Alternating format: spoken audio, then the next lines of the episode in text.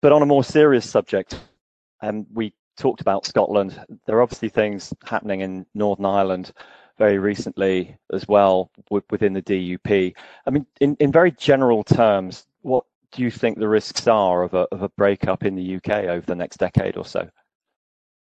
Well, I think any uh, politician would be crazy not to take them extremely seriously. I mean, we can all remember the scrabble of all the National Party leaders at the time of the last referendum, where for some days in the week beforehand, it looked as though the referendum might actually go through and uh, Scotland would become independent. And the, the, the effects of that are, are enormously serious. I think they're very serious for Scotland as well as for the rest of the United Kingdom. And internationally, they're enormously uh, serious. I very much doubt that England would keep its seat on the United Nations Security Council. And being being booted off the UN Security Council might not appear very important, but it would certainly lead to a massive reassessment of of British power and influence, uh, which would probably be even worse and more marked than that which took place in 1956 after Suez. So, so it would it would there would be international effects, but there would also be colossal domestic effects uh, too. And the the, the danger, uh, Phil, is not just Scotland ceding. It is, as I said, uh, Ireland uh, changing its status, and, and even Wales as well. And in Northern Ireland, if you look at the recent polling, uh, you can see that for most uh, middle class people in um, uh, in in Ireland, uh, in Northern Ireland, the issue of their economic prosperity is more important to them than the union. And there's therefore a very great danger either that Ireland, if this is mishandled, uh, could act as a catalyst for the breakup of the United Kingdom and Scotland would follow, or the other way around. So, so it's undoubtedly extremely serious. Um, and uh, my view is that the way in which the debate needs to be framed is one that is fact based and looks at what the effects of Scottish independence would actually be on Scotland. You see, the first referendum took place in a vacuum no one knew the answer to the question of what the currency arrangements would be, what the debt arrangements would be, what proportion of the United Kingdom's debt would fall on Scotland's balance sheet. So, so uh, I hope that if there is to be another referendum, and if the SNP get an overall majority, I do not think that can be avoided forever. I hope that it will be on the basis of some facts about what independence would do to the economic prosperity of Scotland uh, and what the implications of independence would be, which were not part of the discussions at the time of the last referendum. Sure. We've got a question which looks at a few more of the specifics of those arguments. I know you've talked a little bit about this, but what do you think is the political downside to the government of rejecting another Indy ref? Um, Sturgeon being perhaps a cautious leader, do, do, you think she would go down the path that they, they've gone down in Catalonia? Um, you know, if, and is, is there a chance at some stage that you, you see the SNP fracturing given the establishment of the Alba Party, or do you think the Alba Party is, uh, is, is, is, is dead in the water? Well, people have lost a lot of money betting on the demise of Alex Salmond. And uh, uh, the Alba Party is a very clever resurrection, both of his political career and possibly, possibly influence on on the referendum argument. And I think it's really all down to what Phil said at the start of his remarks that that uh, if the SNP get an overall majority, which is a very steep hurdle under the under the electoral system at Holyrood, if the if if if if, if the SNP do get an overall majority, then it will be very hard to resist their argument that they have a democratic mandate for another referendum. And I think that that the uh, UK Parliament at Westminster can can hold that at bay for a while. There are perfectly respectable, decent arguments for doing so, but I don't think it be, can be put off forever. And uh, as I say, if if if if if that logic is accepted, then we need to have a, an argument about what it would actually mean so that it's a fact based referendum rather than, if you like, an aspirational referendum, which is what the last one was. Um, and there are dangers in that strategy too, because if you start to negotiate what independence would actually mean, you may be uh, far from putting a brake on it. You may actually be increasing the likelihood of it happening. So, so the whole arrangement is fraught with danger. But at the end of the day, people in Scotland are going to vote either for or against it on the basis of what it does to them and to their family. And I think that that's the right basis. And I think that the there's a very, very powerful argument indeed to say that the union is well worth preserving in everyone's interest. We are more than the four parts of the union uh, together uh, than we would be, you know, separately. It's not just we are. There's a very powerful impetus behind the union. It's good for our economics, our international uh, actions and reputation, and also uh, it's extremely good for our politics, in my view. But but those are arguments which have got to be made and and won. And issues like who leads it and who has the right. You know, the, the English going to tell the Scottish what's good for them is not the best way to do it. You want the Scots themselves to lead this debate on both sides so that there's an authentic Scottish voice that's heard uh, standing up for the union and making clear why, in our view, it's such a success. Indeed. So staying with, with politics but shifting away from, from Scotland and the union for a while, um, do, do you think that the Tories are potentially under threat if Labour decide another change of course and, and ditch Keir Starmer. And um, who do you think out of the, the current range of senior Labour politicians would be the most effective leader? Well, they need a Blair, really, don't they? They uh, and there isn't much sign of that. And I mean, I I do think Keir Starmer has got the most difficult job in British politics. He may have the most difficult job in the world. And I I saw this uh, when uh, we were in opposition in 2005 under David Cameron, where as a member of the shadow cabinet, I had a frontline uh, uh, seat, and I, I, should say I'm publishing my uh, memoirs uh, in September this year. Uh, unlike most politicians who write memoirs to explain why they were right, uh, my memoir is designed to make you laugh, and it's called Beyond a Fringe, a reference to my I've done it. Uh, it's Beyond a Fringe, uh, Tales from a Reformed Establishment Lackey. So I will be talking about the difficulties of being a being a, a leader of the opposition. And Keir Starmer has the additional difficulty that he is a North London metropolitan uh, Remainer lawyer.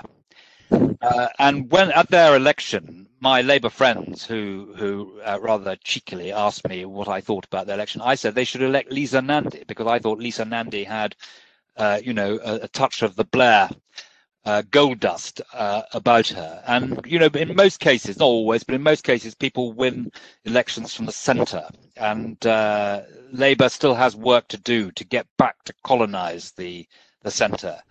Um, and uh, they're also in great trouble because um, in, in a COVID crisis, people tend to rally to the flag, and therefore, you know, they won't get any kudos from supporting the government, but they won't get any kudos from attacking it either. And we live in very odd times. You know, the the the, the international position and the national position is that all the big problems coming down the runway, you know, uh, climate change, migration, uh, pandemics, protectionism, terrorism.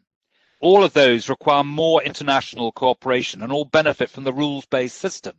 But uh, we live in an age of narrow nationalism, not international cooperation, where you have, uh, you know, the st- leadership by strong men, whether it's the president of China or uh, Donald Trump, uh, Mr. Modi. You know, there's the Putin. These are it's, it's to international cooperation, and and uh, in Britain too, you know, we have a very different Tory government. It's a government that is spending uh, money it doesn't have hand over fist. Uh, it's a it's a government that that um, is is very different from Mrs. Thatcher's government, for uh, example, and that is partly because of the COVID crisis, but it's also, I think, because of the nature of Boris. You know, he is a populist character, and uh, the Conservative Party elected him because they knew he was a populist and they knew he was very effective. Uh, and that's what we discovered, as I said, when I was in the West Midlands in the general election and people said they weren't voting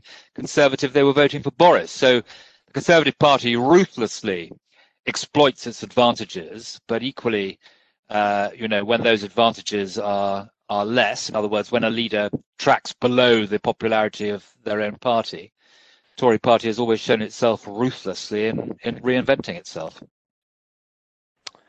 Okay, um, Andrew, I'm going to ask you one question before giving you a rest for a couple of minutes, and I'll I'll, I'll take a couple that have come through. Um, the question is, you, you, mentioned Andy Street in the West Midlands, um, and it's why doesn't the government uh, take the initiative and announce further devolution reform for the whole country, um, you know, including the West Midlands, um, but other parts, um, particularly of England, but perhaps Wales as well.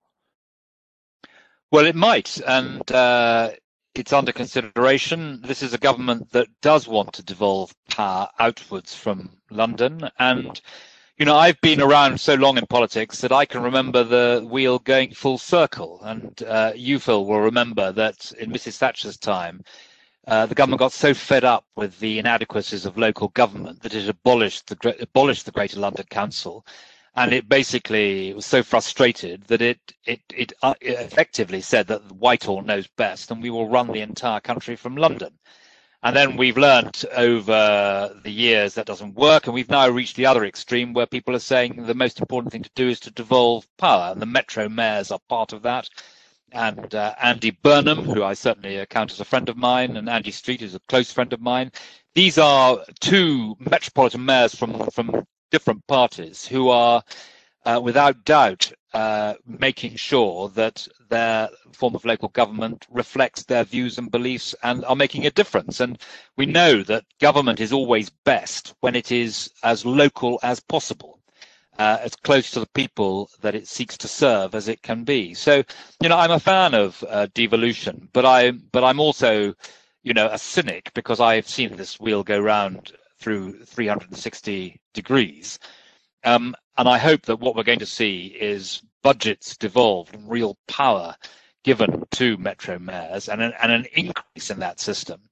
Uh, so that so that so that more of the country is able to benefit uh, from it. But it's very important to get the benefits of that and not uh, fall to the disadvantages. Um, and there are disadvantages uh, as well as there are on both systems.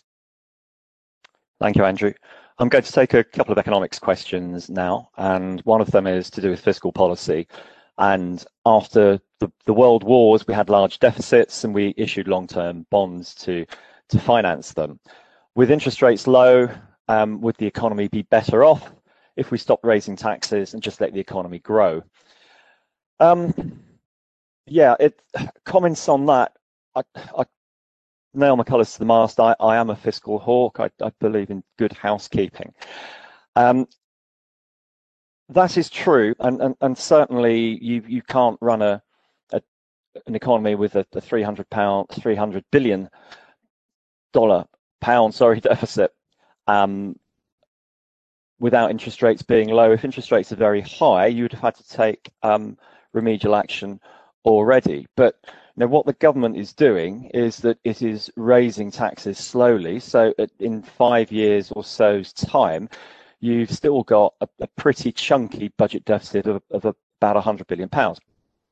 Now, it's fine taking advantage of low interest rates, but I think it's very dangerous to assume that interest rates will remain low in perpetuity because unless you begin to pay down that debt, you are going to have to resurface it when it matures. And in the meantime, you're running fairly chunky deficits still, um, which have to be financed. So my own personal view is that it's fine and correct at the moment to be allowing the economy to breathe and to be reducing the deficit slowly, but running a shortfall on the scale of last year's, which was about 300 billion, as I mentioned, is a very, very dangerous thing to do indeed. And the economy should be able to grow successfully, even with a degree of fiscal tightening over the medium term.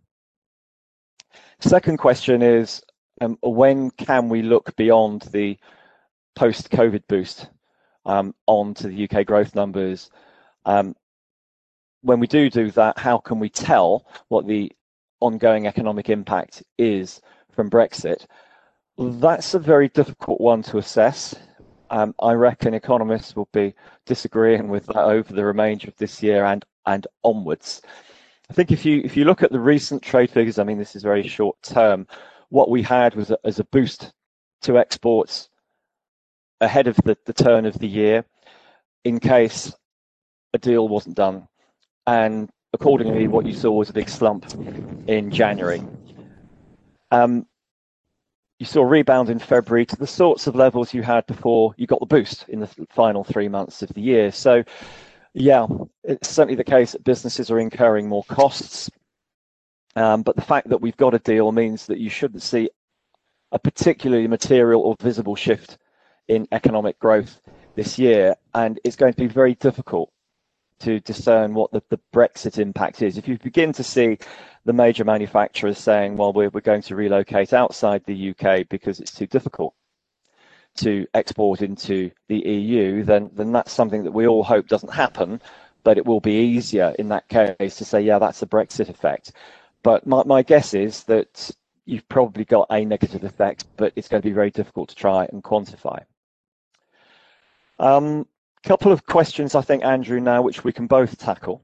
Um, I guess sticking with the Brexit theme, very concise question here. EU, friend or foe?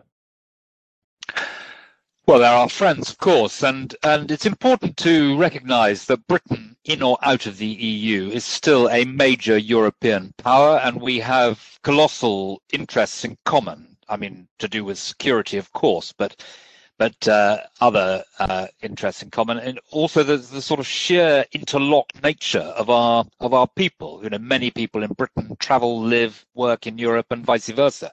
So, so definitely friend. There's no question about that. But equally, they are trade and investment competitors, and we have to remember uh, that uh, seeking sole advantage in one area might act uh, very badly for us in another. And there's been a lot of worry, for example, about the city. I first worked in the city in January the 1st, 1979, before Big Bang took place and, and the city completely changed. And I've always believed, actually, that, that in the end, the politicians won't bugger it up and that the city is too good. It's too much of a conglomeration of skills, whether it's lawyers, accountants, investment bankers, printers, actuaries. Uh, you know, it's it's too, it's too much of an agglomeration of skills for the politicians to make a mess of it.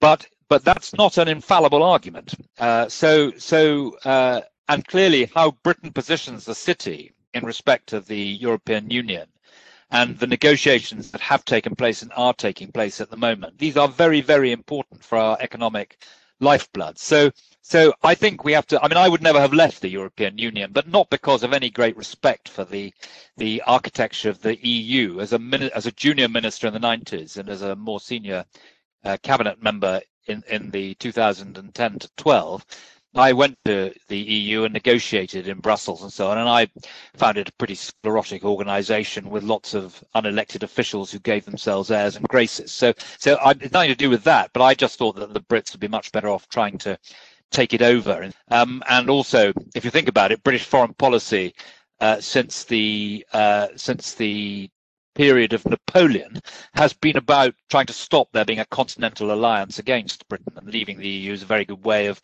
solidifying such an alliance. So, so the answer to your question is definitely friend, but there are lots of perilous rapids to be negotiated in pursuing that aim. Yeah, my answer would be, I think, much in the same vein, which would be friend but rival. Um, there are a number of rules which came through the um, trade cooperation agreement, which um, industry is not happy with, including the rules of origin. I don't know how many of our clients um, listening today have, have encountered those. Um, and of course, the memorandum of understanding, which supposedly has been agreed um, on the financial services front, um, is not particularly comprehensive. So um, perhaps I should say friend and serious rival in, in terms of looking for trade markets. I, I do have a um, a question which Andrew can't answer, slightly off the wall, or, or actually on the wall, uh, which is Andrew, what is the artwork behind you? I should add that um, Andrew is in our offices here at Investec in Gresham Street, um, um, and I'm afraid I don't know what the, the artwork is. Okay, looking at the coronavirus, and I think we've got time for a couple more questions if, if someone wants to type in something fairly quickly. Um, double question. I'll try and paraphrase and roll together. Um, COVID cases have reduced significantly. Um, when is it likely that the government will encourage employees to return to the office rather than saying people should work from home? And um, giving, given the increasingly strong scientific evidence that the pandemic is under control, uh, what justification does the government have for continuing the draconian restrictions on our freedom? Would you like to have a go at those first, Andrew, before I have a word? Yes, uh, thank you, Phil. I mean, the the two questions are right at the heart of the debate that's going on in Parliament. I'm a member of uh, the COVID research group, although I'm probably the most uh, uh, favourable towards the government member of that group of some 70 Conservative members of Parliament because you know, I I lean towards the same position as Boris, which is I hate the idea of lockdowns, and I'm very worried about the civil libertarian aspects of it. And so, you know, these these deprivations of our liberty should only be undertaken at the last possible moment. My my, my uh, practical answer to the question is this: that we should stick to the government's roadmap. The government's roadmap, which has everything lifting in June. You know, I think that is a that is a good uh, uh, yardstick to stand by. And I would not really wish to deviate from that because I think that that gives confidence to everybody that, that we are moving uh, slowly but surely towards normalization. So I, am in favour of sticking uh, to that roadmap, and you know I'm worried. I'm worried to some extent. I went, I bicycled up through Hyde Park and down Oxford Street last Thursday, uh, the first time I'd really been out, and there was no social distancing going on at all, and life looked looked pretty normal. Um, and you know, it may well be true that most of uh, my constituents uh, are now stealthily uh, resuming normal life and only paying lip service to the regulations. I don't know if that's true or not, but but but I think the best thing is to stick to the government's roadmap um, and we must all keep our fingers crossed that it doesn't have to be varied, because I think if it were to be varied, as one as the second question implies, uh, and varied adversely in terms of normalization, I think there will be a very strong backlash both amongst the public, who by and large have have been in favour of the government's more draconian measures, actually, but it would be there'd be quite a backlash, I think, particularly from my colleagues in the House of Commons.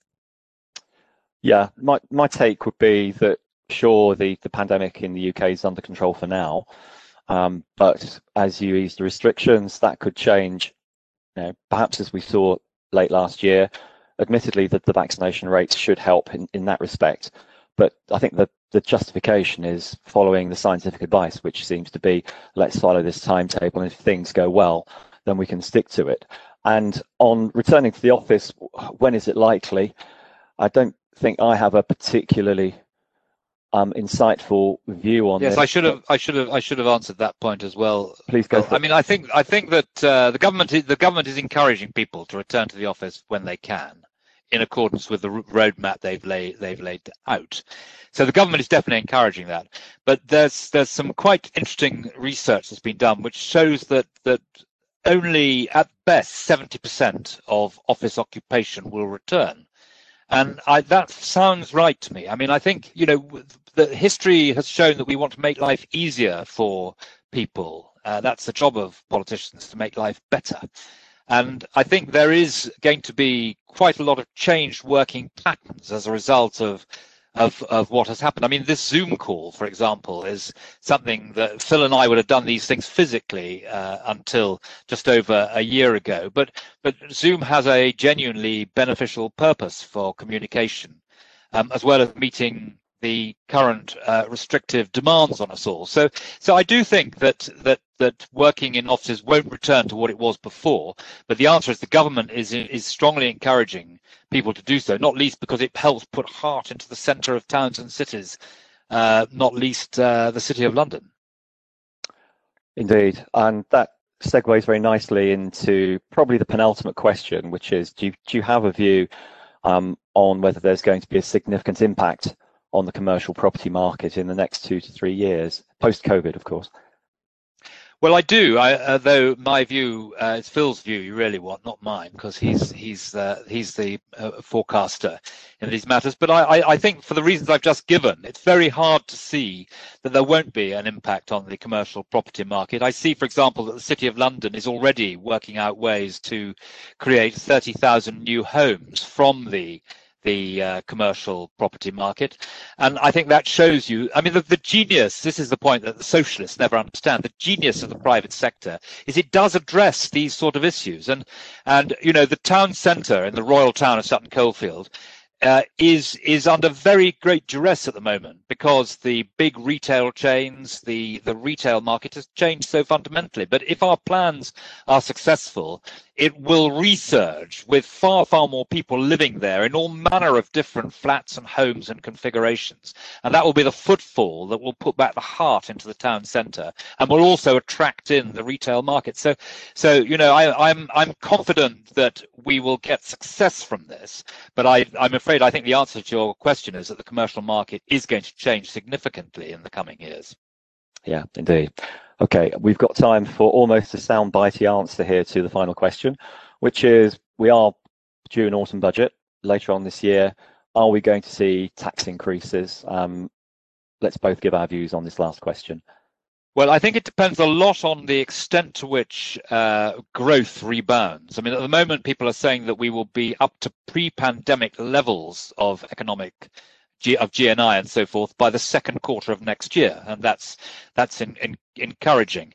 Um, but uh, but I think that the budget will look very seriously, and I have no insider information, at the equalisation of capital gains tax and income tax, and I think also there is no logic apart from psephological in uh, encouraging rich people to save for their pensions by giving them a 40% tax break when it's the it's the less well-off cohort we really need to to help. So I would be surprised if the chancellor didn't consider uh, giving everyone a 20% uh, tax break uh, on uh, on pensions. So in terms of uh, CGT and in terms um, uh, of the other tax I mentioned, I think there would be be changes there, pensions and CGT. And finally, I think there is a very strong case indeed for lowering the current top rate of income tax from 50, uh, from 45 down to 40%. Uh, after all, uh, throughout the whole of the years of socialist government and Tony Blair, taxation was never as high as the 50% that people are having to pay today. Okay, thank you. Very quickly, I'll give my view, which is that the deficit is coming in by more than expected, um, so smaller, and growth is stronger there will probably be some tax increases in general, but fairly limited. But um, that debate's going to run and run. So um, I think we're it's 11 o'clock now. That's really all we've got time for in this session. Um, thanks very much to all of you for attending as ever. Um, special word of thanks to Andrew Mitchell uh, for coming on for us, and you know, of course, our colleagues who hard work behind the scenes make these webcasts possible. So, goodbye, keep safe, see you next time.